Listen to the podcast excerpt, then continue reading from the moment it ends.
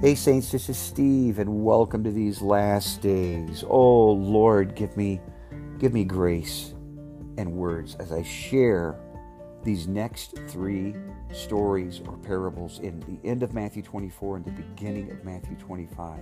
They are about the the, the servants who the householder master has left and they were left in charge. How well did they do? It's the ten virgins who are to be ready for the bridegroom. Are they ready? There is the, the three men who were given talents and they were to one day stand before their master and give account. How'd they do? No one would deny that all these stories are for believers to encourage us. There are five words that Jesus uses to encourage us in all of these stories. There's the word watching, to be ready, to be good, to be faithful, to be prudent, and to be wise servants or virgins. Note also, in each of these stories, we are speaking about the believer's relationship to someone, the primary character.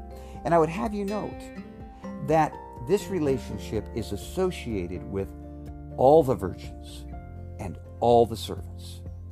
He is your Lord. All ten virgins. He says, You are, I am your bridegroom. To all the servants, he says, I am your master. Consider this. He is related to all of them in this way. He's theirs. Then we need to note there are both positive and negative outcomes that we see in all these stories. We see that we as teachers, and I include myself here, that when we teach these parables, these stories, that we make wonderful application of these stories to believers, encouraging us, of course, to be watchful, ready, good, faithful, prudent, wise servants, that we might be rewarded appropriately.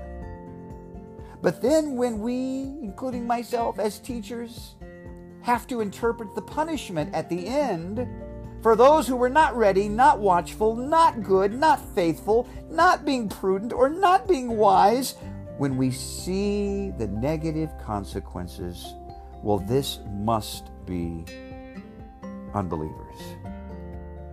I find myself having taught it that way as being very arrogant. I, I ask myself now a couple of questions. Are all believers, before they die or before the rapture, going to be watchful, ready, prudent, wise, good, faithful servants? No. And then I ask myself again what happens to all believers who are not watchful, ready, wise, prudent, good, faithful servants?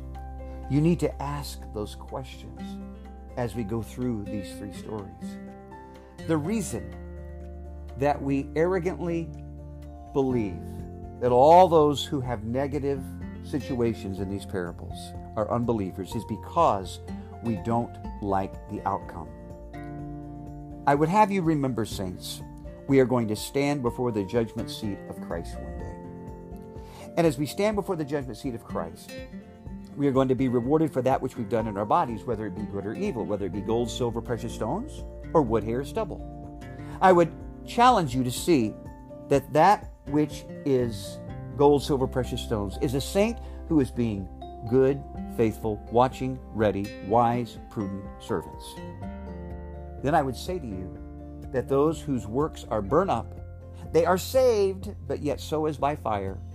That all of what is burnt up is a consequence of not being watchful, ready, good, faithful, wise, prudent servants. I don't think you could argue with that. What happens to those whose works are burnt up? who are not being watchful or ready.